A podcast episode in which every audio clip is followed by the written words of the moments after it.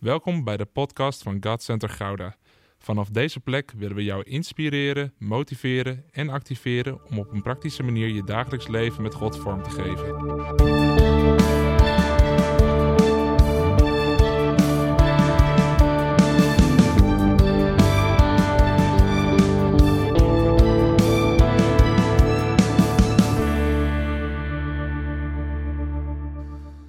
Is er afgelopen week in ieder geval een gedeelte bij geweest bij de Love Week? Wauw, dat is echt heel veel. Te gek. Te gek. Er zijn zoveel mooie dingen gebeurd en we zijn er zo dankbaar voor, zo, zo gelukkig om. En, en, en zoveel mensen die geraakt zijn door de liefde van Jezus. Het is zo goed om dat met elkaar te doen. En tegelijkertijd is het zo ons gebed dat het nu niet stopt en nu niet ophoudt, maar dat het het nieuwe normaal is geworden. Soms heb je even een reset nodig om een nieuw normaal te ontwikkelen. Nou, zo'n Love Week is er ook om een nieuw normaal te ontwikkelen. En het nieuwe normaal is dan om continu overal gewoon Jezus uit te delen. Jezus uit te delen. Weet je, ik, ik merkte het, ik mocht, woensdagavond mocht ik uh, spreken bij, bij de jongeren. En ik voelde daar ook zo'n vrijmoedigheid. En, en het is gewoon tijd dat we gewoon Jezus gaan uitdelen. Weet je, ik vind het zo prachtig als ik hoor hoe vrijmoedig de mensen waren die een pakket in hun handen hadden. We hebben 250 pakketten hebben we uitgedeeld bij mensen. En hoe vrijmoedig ze waren om niet alleen dat pakket te geven en te zeggen ik ga nu naar de volgende. Maar om echt het hart van Jezus te vertolken daar. Zo krachtig om in die vrijmoedigheid te wandelen. En misschien denk je van ja, maar nu heb ik geen pakket meer. Hoe moet ik het dan doen? Weet je, je kan of creatief zijn, of je gaat gewoon met lege handen. En dan zeg je, nou, ik heb nog veel mooiere boodschap, die kon ik niet dragen, joh. nou, dan ben je er ook. Dan ben je er ook. Er is voor alles een oplossing. Ja, de geest is creatief. Dan, uh, desnoods loop je het gewoon zo. Zie je het niet? Nou ja, oké. En ik voelde voor vandaag om het te gaan hebben over het kinderthema Ik ben. De kinderen hebben hier vier dagen lang bij stilgestaan. En ik was zo geraakt door, door wat er is gedeeld richting de kinderen, maar ook hoe erop werd gereageerd door de kinderen. Kinderen die knielen, kinderen die bidden, kinderen die hun hart aan de Heer geven. En dan hebben we het niet alleen over ons eigen kinderen van de gemeente, maar ook echt kinderen waarvan we wisten die groeien op in, in niet-christelijke gezinnen. In gezinnen waar Jezus niet wordt verhoogd, waar, waar ze Hem niet leren kennen. En die aan het einde van de week gewoon hun hart aan de Heer wilden geven omdat het een veilige plek was. Omdat het een plek was van heel veel lol, dat was er ook. Maar ook heel veel echtheid en heel veel diepgang. En de, de kinderen waren daarin zo, ja, ze gingen er vol voor. Dat was zo prachtig om te zien. En ik heb er zo van genoten en van alle getuigenissen, alle verhalen. En we kunnen niet alles gaan opnoemen, want dat is gewoon veel te veel. Maar het is zo goed om dat met elkaar te blijven delen. Dus als je iets hebt meegemaakt, zorg ook dat je komende week gewoon drie mensen zegent met jouw verhaal. Want dat, dat bouwt op. Want als we het voor onszelf houden, dan blijft het ons verhaal. Maar als we het gaan delen, dan wordt het een groot verhaal. Stel je voor dat er vier evangelisten waren die dachten, dit hou ik voor mezelf. Zo, dat was lastig prediken voor mij. Ja, en dat wordt beroerd luisteren voor jullie. Als het leven van Jezus er niet doorheen is, dan wordt het niet leuk om naar te luisteren. Want zonder het leven van Jezus, zonder het offer van Jezus, zonder het hart van Jezus, stelt geen preek iets voor. En stelt de Bijbel niets voor, want het hele Oude Testament werkt er naartoe. En de rest van het Nieuwe Testament werkt er vanuit. Stel je voor dat er vier mensen waren die dachten: dit was zo krachtig, dit ga ik bij mezelf houden. Nee, ze werden geraakt door de geest van God om het te delen met de wereld. Wij worden geraakt door de geest van God om het goede nieuws te delen met de wereld. Wij hebben het beste nieuws van de wereld. Wij hebben het beste nieuws dat er is. En daar word ik zo enthousiast van. We hebben echt het allerbeste nieuws. Weet je, waar mensen ook doorheen gaan, wij hebben het antwoord. Ja. Niet omdat wij de wijsheid hebben, maar wij kennen de wijsheid. Wij kennen de waarheid. En de waarheid wil zich openbaren, want de waarheid is een persoon, de waarheid is Jezus. Dus we gaan delen, delen, delen. Laten we open kanalen zijn voor Hem. En um, ik wil het vandaag dus hebben over ik ben. En de kinderen hebben het daar dus ook over gehad. En te, weet je, dat gaat over een identiteitskwestie. Van oké, ik ben, wie ben ik? Maar misschien denk je nu van, oké, nu komt er een hele identiteitsspreek, maar dat is niet helemaal waar. Er zit wel een voorstuk ook identiteit in. Maar dit is de naam van God, ik ben. Ik ben. En in die naam van God ligt zoveel verscholen. Misschien kom je hier al jaren naar de kerk of uh, daarvoor al naar een andere kerk, maar je kent de Heer al jaren. Dan nog steeds zit er zoveel waarheid verscholen in die naam Ik Ben. En misschien zit je hier en denk je, afgelopen woensdag was de vrouwenmiddag leuk. Of uh, je hebt een pakket gekregen en je dacht, ik ga gewoon mee, ik ga het wel zien. En je denkt, ik ben, wat betekent dat? Dat betekent ook heel veel voor jou. Want het is Gods naam en God wil zijn in jouw leven. God wil komen in jouw leven, hij wil jou raken. Hij wil jouw hart raken en hij wil binnenkomen bij jou. Hij wil dichtbij zijn, hij wil in jou wonen. Dat is de realiteit van God. God die niet zegt van oké, zorg maar dat je goed genoeg wordt om bij mij te komen. Maar God die zegt, ik heb mijn heerlijkheid afgelegd om bij jou te komen. Het verhaal van de Heer Jezus die naar de aarde kwam voor, voor iedereen die gelooft. Misschien heb je zoveel verwondingen al opgelopen in kerken of andere mensen die dingen hebben geroepen en die hebben je pijn gedaan, waardoor je eigenlijk God op afstand hebt gehouden. Maar dat waren woorden van mensen, dat waren niet de waarheid van God. Want de waarheid van God is dat je ieder moment goed genoeg bent om bij Hem te komen. Omdat Hij aan het kruis ging voor jou. Hij stierf voor jouw zonde, Hij stierf voor jouw teleurstelling, Hij stierf voor jouw pijn. Hij stierf voor jou zodat de weg open was. En de weg altijd open zal blijven. Dus je kan niet zitten en je Jezus al jaren kennen. Of je gaat hem vanochtend leren kennen. Halleluja. Want hij wil zich openbaren deze ochtend. En dat doen we dus aan de hand van de naam Ik Ben. En als je voor het eerst bent, niet schrikken. We gaan uit de Bijbel lezen, dan staan we op. Niet schrikken. We staan alleen op uit ontzag voor het woord van God. En daarna gaan we gewoon weer zitten. Maar je mag gaan staan voor het woord van God. En we lezen Exodus 3, vers 11 tot en met 14. En dan vallen we in het verhaal van de ontmoeting van Mozes met God. Mozes bij de brandende braamstruik. De meesten die enigszins uh, op een christelijke basisschool hebben gezeten, die zullen dat wel kennen. Dat mocht je altijd kleuren op zo'n tekening, een brandende braamstruik. En Mozes die zijn sandalen moest uitdoen. En dan zegt God tegen Mozes: Ik ga jou zenden om mijn volk Israël, mijn mensen uit Egypte te bevrijden, want ze worden onderdrukt en ze zijn slaven. En dan zegt Mozes in zijn antwoord: Mozes zei, vers 11: Maar wie ben ik dat ik naar de farao zou gaan en deze lied uit Egypte zou leiden? God antwoordde: Ik zal met je zijn. En dit zal voor jou een teken zijn dat ik je heb gestuurd. Als je het volk uit Egypte hebt weggeleid, zul je uh, zullen jullie God bij deze berg vereren. Maar Mozes zei, stel dat ik naar de Israëlieten ga. Stel dat hè, heer, u geeft een opdracht, maar stel dat ik het ook echt doe. Stel dat ik naar de Israëlieten ga en zeg hen dat God van hun voorouders mij gestuurd heeft. En ze vragen, wat is de naam van die God? Wat moet ik dan zeggen? Toen antwoordde God hem, ik ben, die zal zijn. In de grondtekst staat er gewoon echt alleen, ik ben. Zeg daarom tegen, uh, tegen de Israëlieten: Ik zal er zijn. Ik ben, heeft mij naar jullie toegestuurd. Je mag lekker gaan zitten.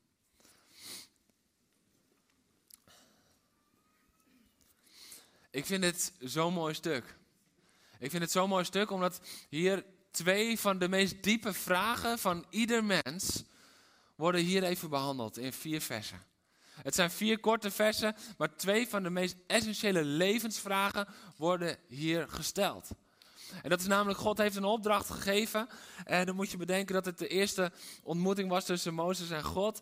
En dan is direct de vraag, wie ben ik? Wie ben ik? En de tweede vraag komt erachteraan, ja, wie bent u? Wie moet ik dan zeggen dat, wie bent u? Dus eigenlijk de twee diepste levensvragen hier op aarde worden in vier versen gesteld en beantwoord. En beantwoord. Want God geeft direct het antwoord. Wie ben ik? Is de eerste vraag van Mozes. En daarin zie je ook dat de Bijbel het meest uh, eigentijdse boek is dat er is. En dan maakt het niet uit of je dat over nu hebt, of dat je dat de 15e eeuw had, of de 10e eeuw, of noem maar op. Nee, continu is de Bijbel relevant. Er is geen relevanter boek in de wereld dan het woord van God. Want die vraag die Mozes stelde, zoveel jaar voor Christus, is nu 2000 jaar na Christus nog steeds de meest gestelde vraag door mensen. Wie ben ik? Mensen zoeken naar zichzelf. Juist in deze tijd, juist in deze tijd waar alles draait om uiterlijk vertoon en eigenlijk dat die diepe innerlijke vraag de kop weer opkomt. Maar wie ben ik dan? Mensen vragen zich af, wie ben ik als mijn weg, uh, werk wegvalt? Ik heb dat in ons eigen gezin meegemaakt. Dat het voor mijn vader een, een, grote uh, stuk identiteitscrisis was toen zijn werk wegviel. Want zo vaak leggen we onze identiteit, en dit is vooral voor mannen, onze identiteit in ons werk. Ik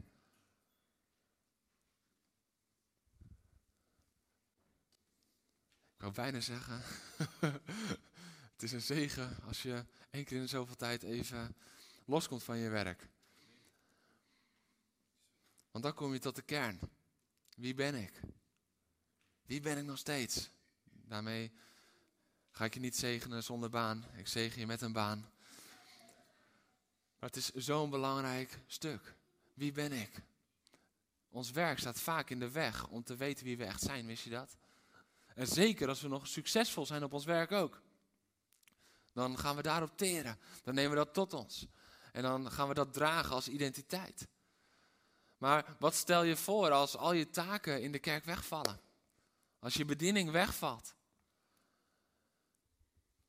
Ik heb in de eerste bijna vier jaar inmiddels van God Center Gouden heb ik zoveel mensen een time-out mogen geven. En dat ik zei, ga maar ontdekken in deze time-out waarin je verplicht niks gaat doen, maar gewoon mag zijn. Dat je nog precies net zo belangrijk bent. En dat je nog precies net zo geliefd bent. Door God en door mensen. Maar soms moeten we er opnieuw achter komen, want wie ben ik als mijn taken wegvallen? Of het is gewoon die diepe innerlijke vraag die in ieder mens speelt. Want feit is dat ieder mens is gemaakt door de hemelse God. En of je dat nu erkent of niet, je bent gemaakt door Hem. Dus ergens zit die vraag van schepsel richting maker. Soms hebben we niet door dat die vraag richting onze maker is. Maar zit die diepe vraag, maar wie ben ik nou? Ieder mens wil weten wie die is. En dat blijkt ook wel uit dit verhaal van Mozes. Want Mozes krijgt een gigantische opdracht. Mozes ontmoet hier God en die zegt, weet je wat, je mag mijn volk, mag je uit Egypte, grote volksverhuizing, gaan leiden. En dat gaat niet zonder slag of stoot, want die farao, niet helemaal een lievertje, maar dat zal Mozes ergens nog wel hebben geweten, want die heeft eerst nog 40 jaar heeft hij aan het hof van farao geleefd. Dus hij zag hoe het daar was. Hij is dat niet vergeten in 40 jaar. Dus hij wist hoe hard het was. En hij wist hoe een haat er was naar de Israëlieten. Hoe een onderdrukking, hoe een slavernij. En God zegt, weet je wat, jij gaat het doen. Jij gaat het doen. En weet je wat zo leuk is? Als God iets mega groot van ons vraagt, wat is onze eerste vraag meestal? Hoe dan? Ja, hoe? Hoe dan? Hoe gaan we dat voor elkaar krijgen? Dat is een beetje het gevoel dat sommigen hebben gehad twee dagen voor de Love Week. Hoe dan? Maar Mozes stelt helemaal niet de hoe dan vraag. Hij komt gelijk met wie ben ik? Dus zo diep zit het in de mens. Dat als je een grote opdracht krijgt, dat het eerste waar Mozes op terugkomt is, ja maar wie ben ik? Dat ik dat kan doen. Wie ben ik? Mozes was zichzelf kwijt. Mozes worstelde daarmee. Het is de eerste vraag die bij hem naar boven komt. Want weet je, hij was een zoon van een Egyptische prinses, maar hij was afkomstig van een Israëlische moeder. Dat is op identiteitsvlak is dat verwarrend. Hij was een opgeleide, machtige man in Egypte. En nu was hij een arme herder van de kudde van zijn schoonvader. Hij had niet eens zijn eigen kudde. Wie ben ik? Zie je hoeveel er kan gebeuren in een leven, waardoor je gewoon niet meer tot de kern komt van wie ben ik? En dat is een worsteling waar ik zoveel mensen doorheen zie gaan. Weet je, misschien ben je hier voor het eerst in de kerk. En herken je die worsteling dat je denkt, ja, maar wie ben ik? Ben ik het waard? Weet je, de vraag ben ik het waard komt altijd voort uit het niet weten, het antwoord op de vraag wie ben ik? Ben ik goed genoeg? Komt altijd voort uit het niet weten van het antwoord op wie ben ik? Ben ik mooi genoeg? Ben ik slim genoeg? Ben ik, noem het maar op. Ben ik sportief genoeg? Ben ik grappig genoeg? Het zijn allemaal vragen die komen omdat je niet weet wat het antwoord is op die ene vraag. Wie ben ik? En God komt dan met zo'n bijzonder antwoord. Want weet je, we kunnen zo worstelen met die vraag. En het antwoord dat die Mozes geeft, wil hij jou vandaag ook geven. Want, weet je, er gebeuren dingen in ons leven die diepe deuken maken in ons zelfvertrouwen. Die diepe slagen slaan in onze identiteit. Er gebeuren dingen waardoor we van een zorgeloos leven naar een zekerheidsloze toekomst gaan. Dat was met Mozes ook gebeurd. Hij had een zorgeloos leven aan het hof van Farao. Heerlijk, heerlijk. Hij had alles wat hij wilde. Hoog opgeleid, altijd goed te eten, alles werd voor hem gedaan. Hij houdt alleen maar zo. En dan ging iemand rennen. Dat is de realiteit van zijn leven. Maar dat zorgeloze leven had plaatsgemaakt voor een zekerheidsloos leven. Want hij wist niet wat er op zijn pad zou gaan komen. Hij was nu opeens een herder. En niet eens van zijn eigen kudde. Dus herder was al laag in rang. Maar dan nog wat lager, want het was de kudde van zijn schoonvader. Er waren dingen gebeurd waarin hij in het diepste van zijn wezen op de proef is gesteld. En dat gebeurt ook in ons leven. Dat gebeurt ook in ons leven. Als iemand je keihard in de steek laat. Als een beste vriend of een beste vriendin je laat vallen. Als een familielid waar je veilig bij zou moeten zijn, als die je pijn doet. Als een vader of een moeder een veilige baker zou zijn voor een kind, maar dat is niet zo. Of je kind rebelleert zo heftig tegen je dat je er als vader of moeder pijn van hebt. Er kunnen zoveel verschillende dingen gebeuren. Het kan een leraar zijn die jou een jaar lang iedere dag de grond in heeft getrapt. Op de basisschool, op de middelbare school. Het kan die voetbalcoach zijn geweest die altijd de pik had op jou en je stond altijd wissel. En je deed zo hard je best. En je dacht, waarom, waarom? En het heeft ervoor gezorgd dat je niet meer kan kijken naar de schoonheid die in jou is. Weet je, samengevat wat Mozes, een afgewezen, geadopteerde, gevluchte, criminele vreemdeling in een ver land.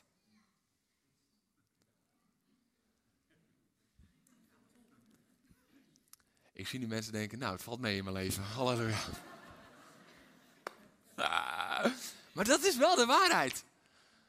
Want, weet je, hij, was afgewezen.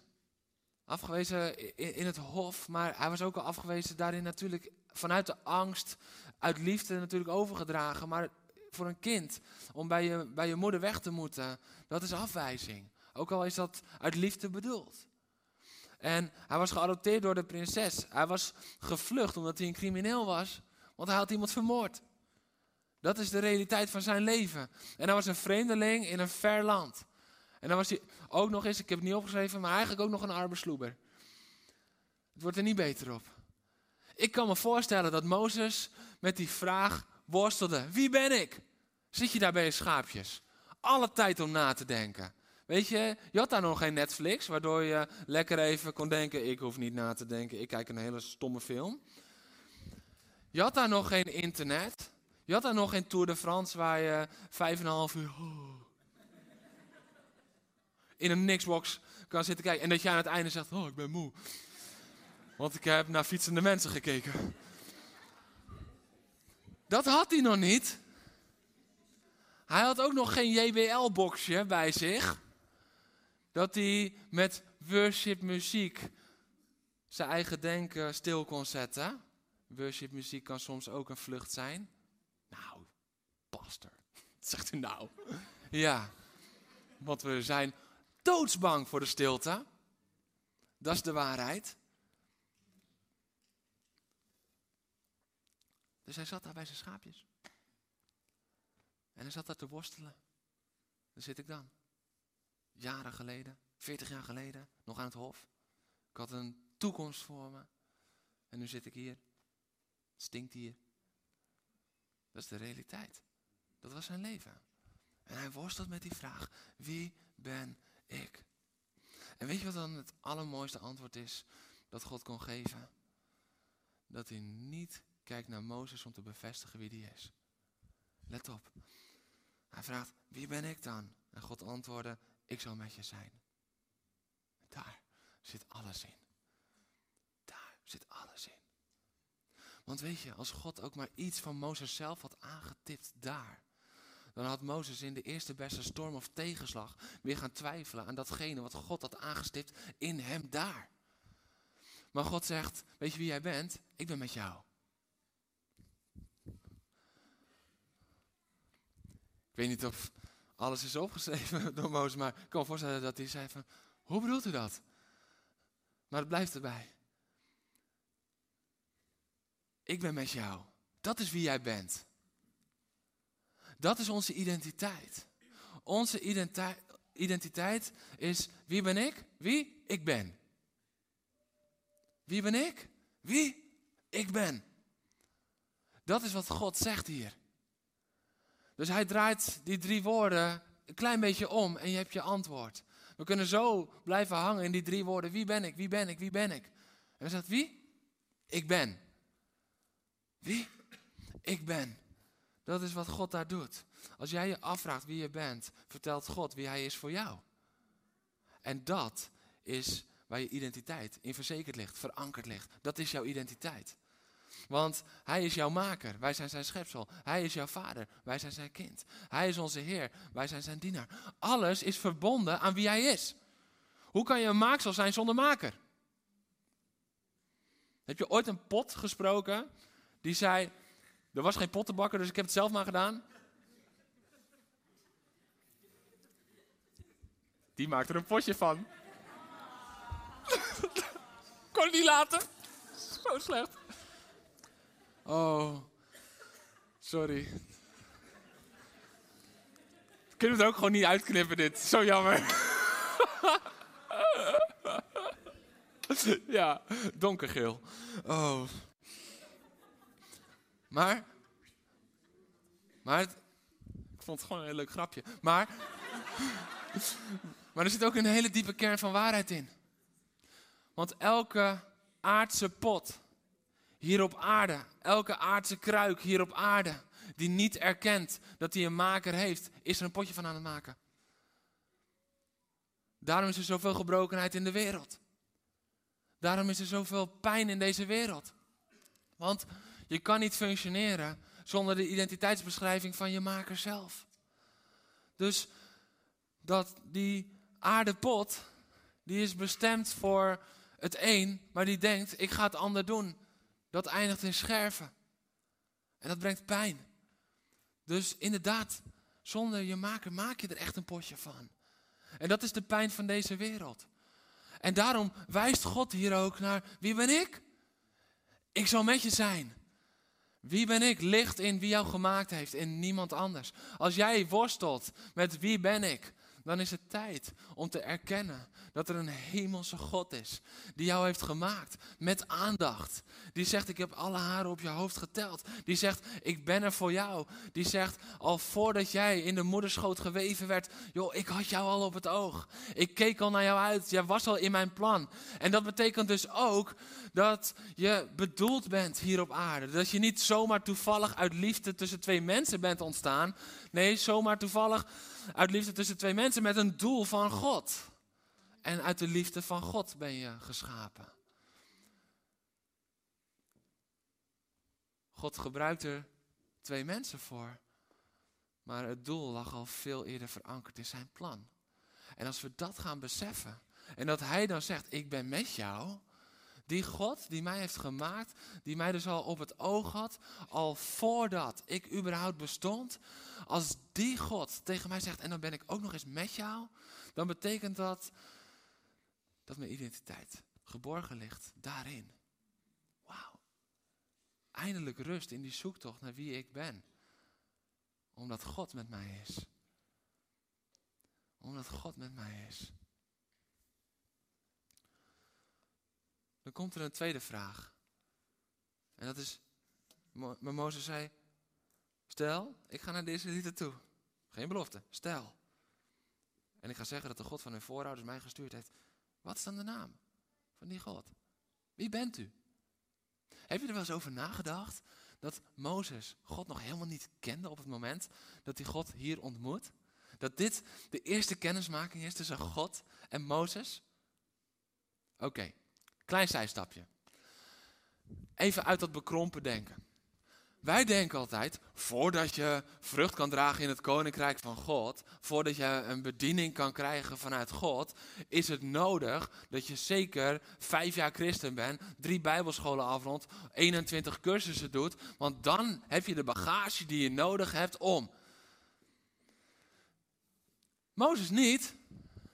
Mozes niet. Dat is gewoon ons denken, ons bekrompen denken. Ons bekrompen denken. Stel je voor dat ze dat bij de eerste gemeente hadden gedaan.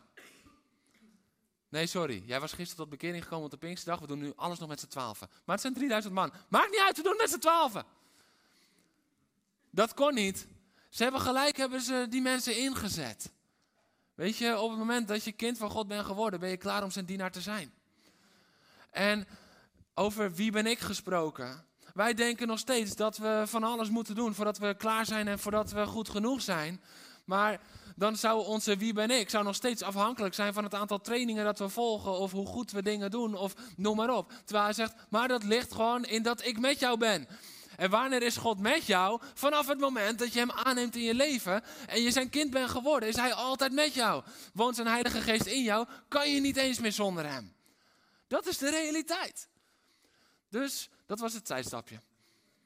Niet meer zo bekrompen denken.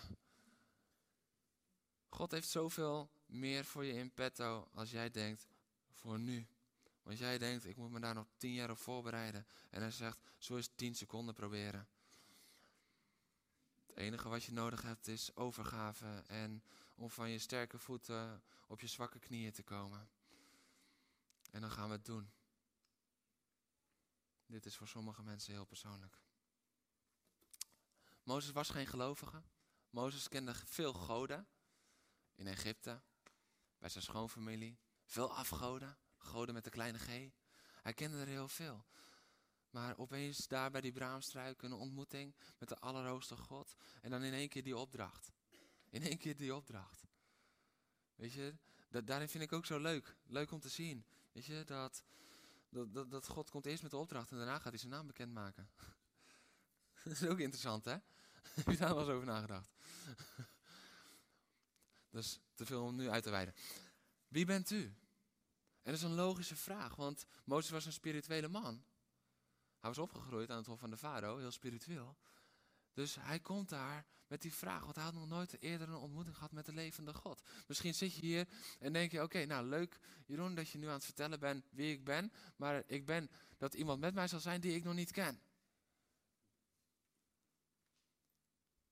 En hij wil zich openbaren als ik ben. Weet je, door alle ruis in ons leven speelt die vraag zo vaak, wie bent u? Hij wist niet wie God was en vroeg het gewoon. Vandaag mag je alles aan God vragen, wist je dat? Vraag gewoon, wie bent u? Heer, laat u zelf zien aan mij, wie bent u? Ik wil het weten, ik wil u horen. En door alle ruis, door alles wat we hebben meegemaakt, door alles wat we hebben geleerd, is het soms zo moeilijk om God echt te zien of te begrijpen wie Hij is. En als je God nog niet kent, nog niet hebt ontmoet, dan mag je hem vragen vandaag, wie bent u? En dan komt hij met het antwoord, ik ben. En daar zit heel veel in verscholen, ik ben. Maar wat ik er even uit wil lichten is dat het eh, mega genezend en vertrouwend werkt. Want weet je, in één keer kwam daar heling in het verleden van Mozes, want hij zei ik ben. En als, als God zegt ik ben, dat betekent dat hij altijd tegenwoordig is. Dus ook op de momenten dat jij nog niet wist dat hij er was, was hij ook al ik ben. Weet je, als er alleen zou zijn, zou staan, ik zal zijn, dan zouden we altijd denken, hij zal zijn, maar wanneer komt hij? Hij zal zijn, maar wanneer? Hij zal zijn, maar nu ben ik nog alleen. Dat zouden we dan continu mee worstelen en wandelen. Maar daarom zegt hij, ik ben. Dus in één klap kwam daar een stukje genezing in het leven van Mozes. Want ik ben betekende dat hij er ook bij was toen hij Egypte uit moest vluchten. Toen hij in een rieten mandje werd gelegd. In één keer was daar een stuk genezing. Er kwam ook rust voor nu. Rust voor nu van oké, hij is nu met mij. En hoop voor de toekomst. Want hij zal er dus altijd zijn. Want ik ben is morgen nog steeds onveranderlijk dezelfde. Dus dan is hij nog steeds ik ben, ik ben er nog steeds bij. Dat is de diepte van het woord ik ben. En waarom God zich zo openbaart. Omdat hij duidelijk wil maken, ik ben er echt al altijd. Ik weet niet waar jij doorheen bent gegaan, maar ik weet dat hij erbij was. Ik weet niet of je hem hebt ervaren daarin, maar ik weet dat hij er was. En ik weet ook dat Jezus het al heeft gedragen aan het kruis. Dat hij zegt, breng het alsjeblieft bij mij. En daarmee is niet altijd direct een situatie opgelost, maar kan je het wel bij mij brengen en hoef je de situatie niet meer zelf te dragen. Dat is vrijheid. Dat is liefde. Dat brengt genezing. Want weet je, hier zien we God die zich openbaart vanuit de hemel en redt vanuit de hemel. Dat hebben we nu gelezen bij Mozes. Maar God die besloot om niet alleen vanuit de hemel te kijken naar de aarde en te zeggen af en toe grijp ik in. Maar hij besloot om naar de aarde te komen. En daar komt Jezus, de Zoon van God. De Bijbel zegt dat hij zijn heerlijkheid aflegde en dat hij mens werd voor ons. Dat hij onder ons heeft gewoond. Dat hij gewoon op aarde hier rondliep. En dan op het moment dat hij bijna aan het kruis gaat. In Johannes hebben we al zeven keer hebben we al een ik ben uitspraak gehad, maar iedere keer kwam er wat achteraan. Maar dan op het moment dat het donker is en hij is aan het bidden geweest en het is donker en daar komen soldaten met fariseeërs, met fakkels en met wapens komen ze aan. Maar ze kunnen niet goed zien, want het is onwijs donker. Dan op dat moment wordt er gevraagd, uh, vraagt hij, wie zoekt u? En dan zeggen ze, ja, Jezus van Nazareth. En weet je, dan had hij twee dingen kunnen zeggen. Hij had kunnen zeggen, ja, hier, ja, dat ben ik. Maar Jezus, Christus, zoon van God, was niet Jezus van Nazareth. Dat is wel waar hij vandaan kwam. Dat is wel waar hij opgroeide. Maar dat is niet wie hij ten diepste was. Dus hij gaf een ander antwoord. Ze zeggen, we zoeken Jezus van Nazareth. En hij zegt, ik ben. Ik ben. En daar, op dat moment, openbaart hij zich van, ik ben. Ik ben als mens gekomen, maar ik ben God. Ik ben als mens gekomen, maar ik ben de zoon van God. Daar openbaart hij zich. En het gevolg daarvan is dat ze allemaal achterover kletteren. Hij zegt, ik ben. En iedereen, woehoe. Ja. Ik hoopte stiekem in voorbereiding dat hij nu al die stoelen zouden gaan. Maar dat is wat er gebeurde. Dat is wat er gebeurde daar. Hij zei, ik ben. Hij openbaart zich daar als wie God is. En bam, ze vallen allemaal om. Niemand kan blijven staan in zijn aanwezigheid op het moment dat hij zich openbaart in wie hij echt is. Ja, voor Jezus van Nazareth konden ze wel blijven staan. Net als dat mensen in Nazareth zeiden, dat is toch de zoon van de timmerman. Ze geloofden niet in wie hij was. En daarom zegt hij, maar ik ben. En ze vallen allemaal, maar toch geeft hij zichzelf. Dat is het moment dat hij gewoon weg kon lopen. En dat hij zei, nou, weet je, als jullie mij niet in de boeien slaan. Hij kon zo over ze heen stappen en zeggen, lig je goed, ik ga er vandoor. Maar hij bleef staan. Ze mochten opkrabbelen. En hij zei, waarom al die wapens? Ik ga gewoon met je mee. Jezus Christus gaf zijn leven vrijwillig voor jou. De ik ben gaf zijn leven vrijwillig voor jou. En hij was daar. De hele leidersweg, hij was daar aan het kruis. De ik ben aan het kruis. Dat is waarom we elke dag alles bij het kruis kunnen brengen. Omdat hij daar als ik ben heeft gehangen.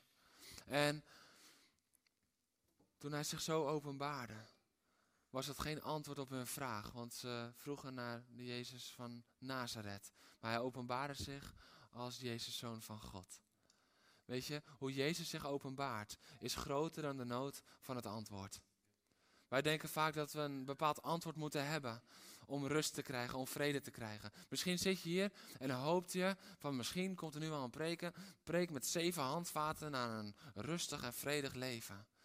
Nou, ik heb één handvat voor je. Eén God voor je. Eén zoon voor je. Die zei, ik ben. En dat is meer dan genoeg. Dat is meer dan genoeg. Meer heb jij niet nodig. Meer heb jij niet nodig, want ik ben. En dat is het evangelie. Weet je, elke andere God, Elke andere meditatiecursus die vraagt van jou om een weg af te leggen om op je bestemming te komen. Elke andere God zegt, als je dit en dit en dit en dit en dit doet, ben je nog niet goed genoeg. Dat is de realiteit van elke godsdienst. Dat is de realiteit van elke religie. En daarom hebben wij een levende God met relatie. Daarom hebben wij een God die zei van, hé, hey, je hoeft niet naar mij toe te werken. Ik heb het werk voor jou volbracht en ik ben naar je toe gekomen. Dat is het evangelie. Weet je waarom Nederland zo moe is? Waarom zoveel burn-out, zoveel depressie, zoveel, noem maar op. Omdat er geen antwoord meer is op die twee vragen. Wie ben ik en wie is God? Als die, dat antwoord ontbreekt in je leven, dan ga je er altijd onder gebukt. We hebben antwoord nodig op die twee vragen. En misschien zit je hier en weet je dat antwoord. Dan ben jij geroepen om dat antwoord continu te brengen. Elke dag van je leven. Want mensen hebben het nodig. Wij, wij, wij denken van, oh, iemand zit op het randje van burn-out. Mijn, collega zit op het randje van burn-out. Weet je wat? Ik stuur hem een fruitmand en ik zeg dat hij een week thuis mag blijven. Super lief. Maar dat is symptoombestrijding.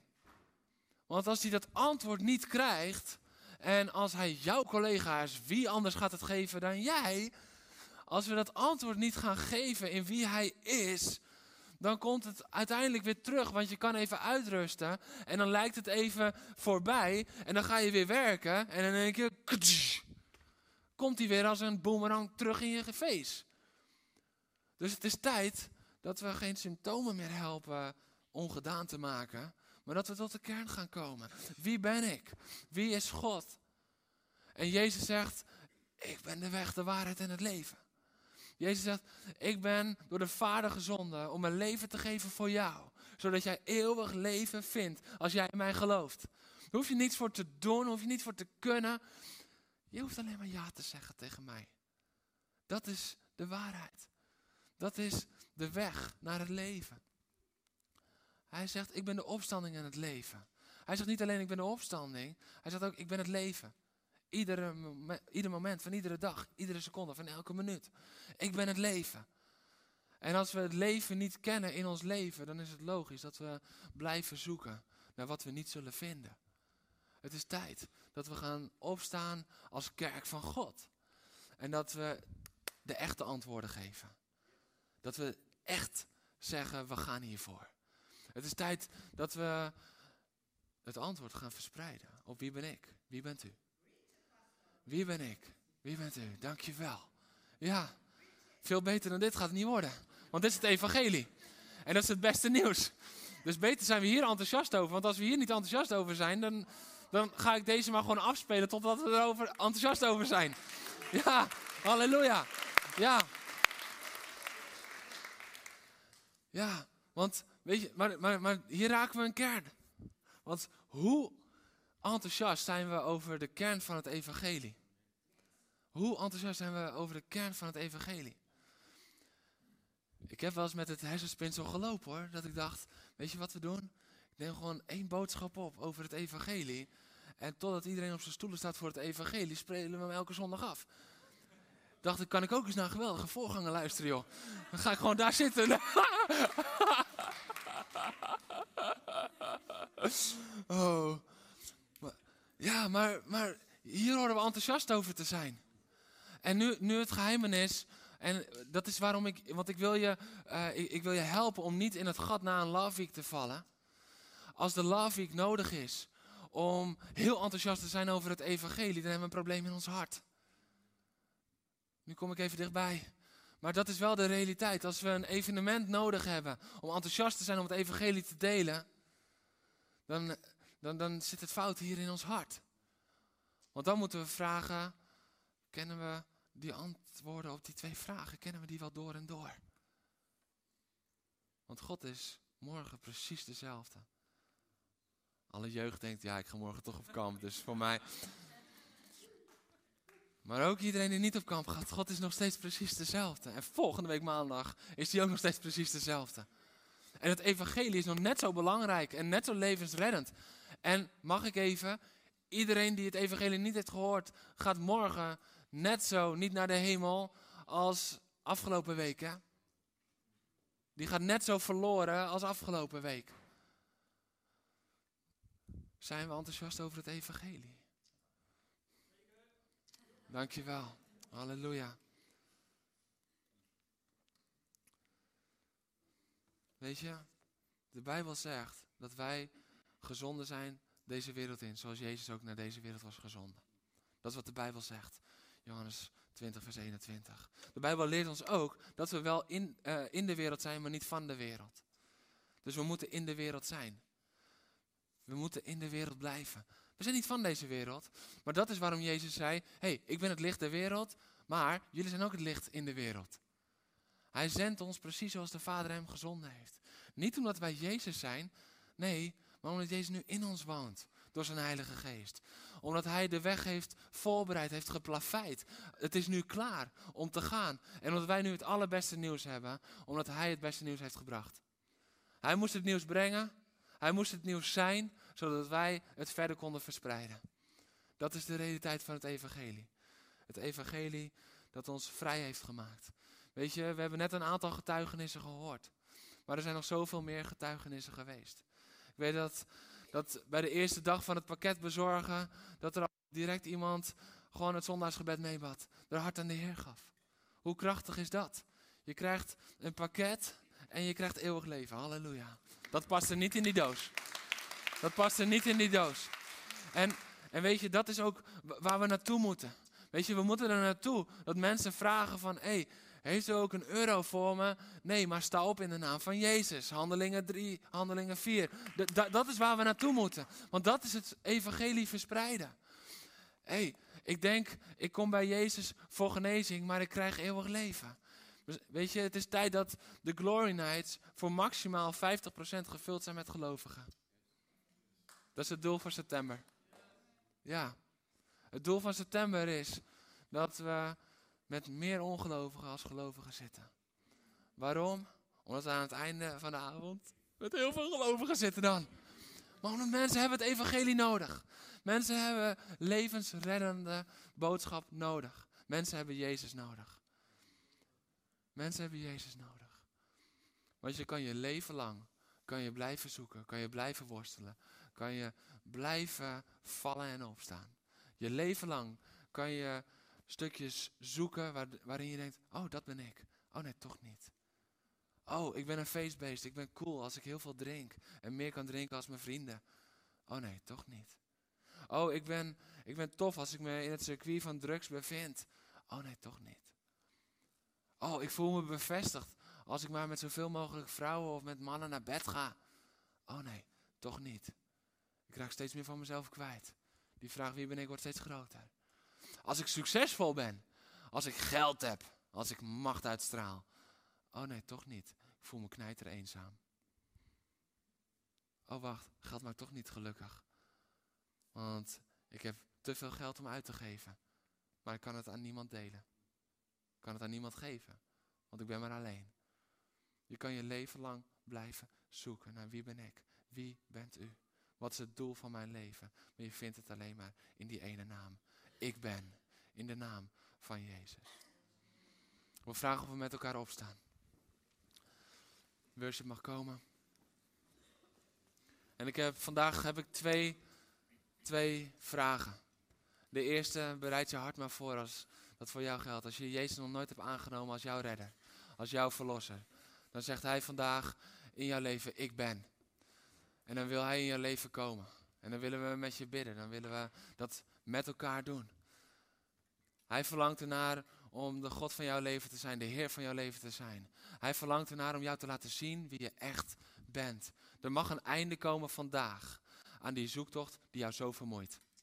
Er mag een einde komen vandaag aan die worsteling die jou zo neerhaalt, dag in, dag uit. Het is tijd voor verandering en er is maar één die verandering kan brengen. Dat is de eerste, zo direct. En daarna wil ik, voor een ieder die Jezus zo kent, wil ik vragen, wil je Mozes zijn? Wil je Mozes zijn en gaan? Weet je, Mozes staat, staat als typebeeld van Jezus. Hij ging naar Egypte. Hij ging naar het oude leven, als het ware. En hij ging het volk eruit bevrijden. Het hele volk ging hij eruit bevrijden. Jezus is naar de wereld gegaan om het hele volk te bevrijden. Ieder die in hem gelooft, te bevrijden. Wij zijn geroepen om met het antwoord op die twee vragen, om de wereld in te gaan. Wij zijn geroepen om het evangelie te brengen. Niet alleen in een evenementenperiode, maar elke dag van ons leven. En als we niet meer enthousiast zijn over het evangelie, dan is het tijd dat we knielen vooraan en beleiden dat we het evangelie niet de plek hebben gegeven in ons leven die het toebehoort. Maar ik begin bij dat andere. Ik wil vragen of iedereen zijn ogen wil sluiten. Dit is een veilige setting. En als jij dit bent, je zegt ja, ik, eh, al zo lang zoek ik naar wie ik ben of zoek ik naar wie een God is en ik heb zoveel geprobeerd. Oh, zo lang probeer ik al te verdienen om goed genoeg te zijn, maar iedere keer weer val ik. Iedere keer weer word ik teleurgesteld. Of welke worsteling je ook doorgaat. En je hebt God nog nooit als jouw persoonlijke redder aangenomen. En altijd heb je gehoord van ja, maar dan moet je dit of dan moet je dat. En God zegt jou vandaag, je moet helemaal niets. Ik heb voor jou gedaan. Ik heb jou lief. En uit liefde heb ik mijn zoon naar de wereld laten gaan en gestuurd. Zodat hij zijn leven kon geven. En het werk is volbracht. De prijs is betaald. Jouw pijn, jouw zonde, alles is gedragen. Als dat voor jou geldt en je zegt, ik wil vandaag Jezus aannemen als mijn Heer. Ik wil het antwoord op die vraag. En Hij is het antwoord. Terwijl alle ogen gesloten blijven, wil ik vragen of je even als teken naar God toe je hand wil opsteken. We gaan je niet eng alleen naar voren halen. Dankjewel. Blijf gewoon een veilige setting, maar we willen op de plek waar je bent gewoon met je meebidden. Wees vrijmoedig. Als dit voor jou is, laat deze kans niet voorbij gaan. Halleluja. Halleluja.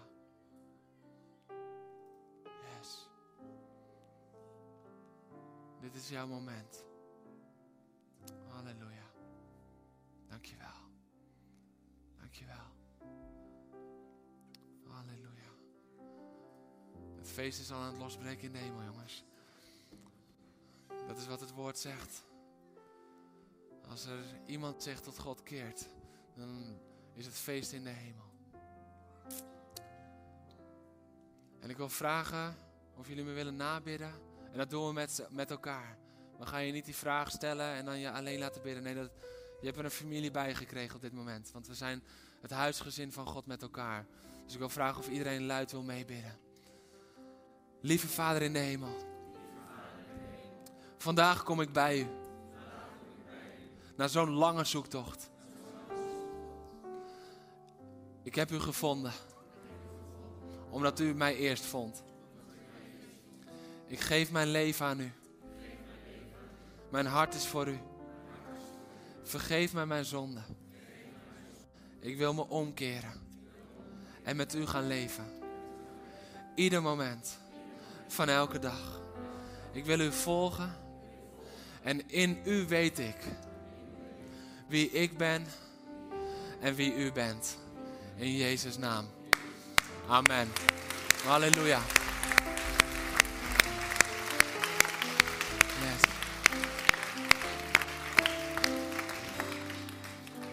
Als je net je leven aan Jezus hebt gegeven en je verlangt ernaar om nog uh, wat na te praten, na te bidden. Zo direct na de dienst zullen hiervoor zullen, uh, mensen staan met een geel keycord. En die, die, die zijn bedoeld om met jou te bidden. Om er voor jou te zijn. Tijd voor jou te nemen. Dus kom zeker naar ons toe. Kom zeker naar voren. En dan nu de tweede vraag. Want die tweede vraag die brandde ook zo op mijn hart. Als je je enthousiasme over echt puur het evangelie verloren bent. En je wilt opnieuw als Mozes zijn. Je wilt opnieuw als Mozes. En dat was nog een worsteling in zijn leven hoor. We gaan volgende week, dit was een kleine miniserie. We hebben vandaag de twee wie-vragen gehad. Volgende week hebben we de twee wat-vragen. Dus wie, wat en zou er nog een waar komen? En wanneer, dat weten we nog niet. Maar in ieder geval, volgende week die twee wat-vragen. Want, want het, het blijft soms lastig. Maar willen we die keuze maken vandaag? En zijn we enthousiast genoeg? Gewoon alleen over Jezus. Zouden we nog net zo enthousiast zijn over Jezus als ze allemaal in één keer zouden stoppen? Als hem stoppen. En we zouden drie maanden geen muziek hebben in de kerk. Zou, zouden we nog net zo hard zingen voor hem? Zouden we nog net zo hard zingen voor hem? Zijn we net zo, zijn we net zo enthousiast als er geen lampen zouden hangen? Zou, zouden we net zo enthousiast zijn als we het gebouw niet meer zouden hebben en we zouden buiten komen op straat met elkaar en het komt met bakken uit de hemel en Albert zet weer in Let It Rain? Zouden we net zo enthousiast zijn?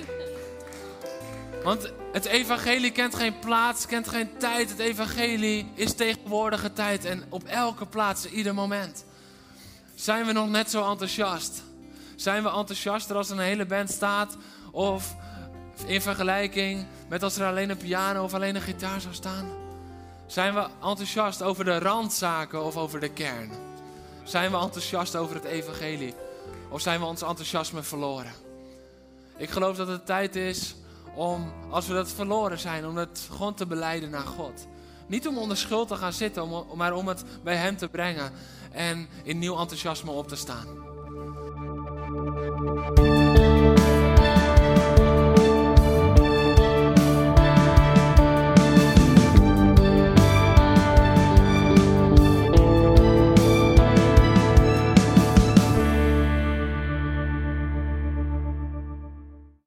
bij de podcast van God Center Gouda. Vanaf deze plek willen we jou inspireren, motiveren en activeren om op een praktische manier je dagelijks leven met God vorm te geven.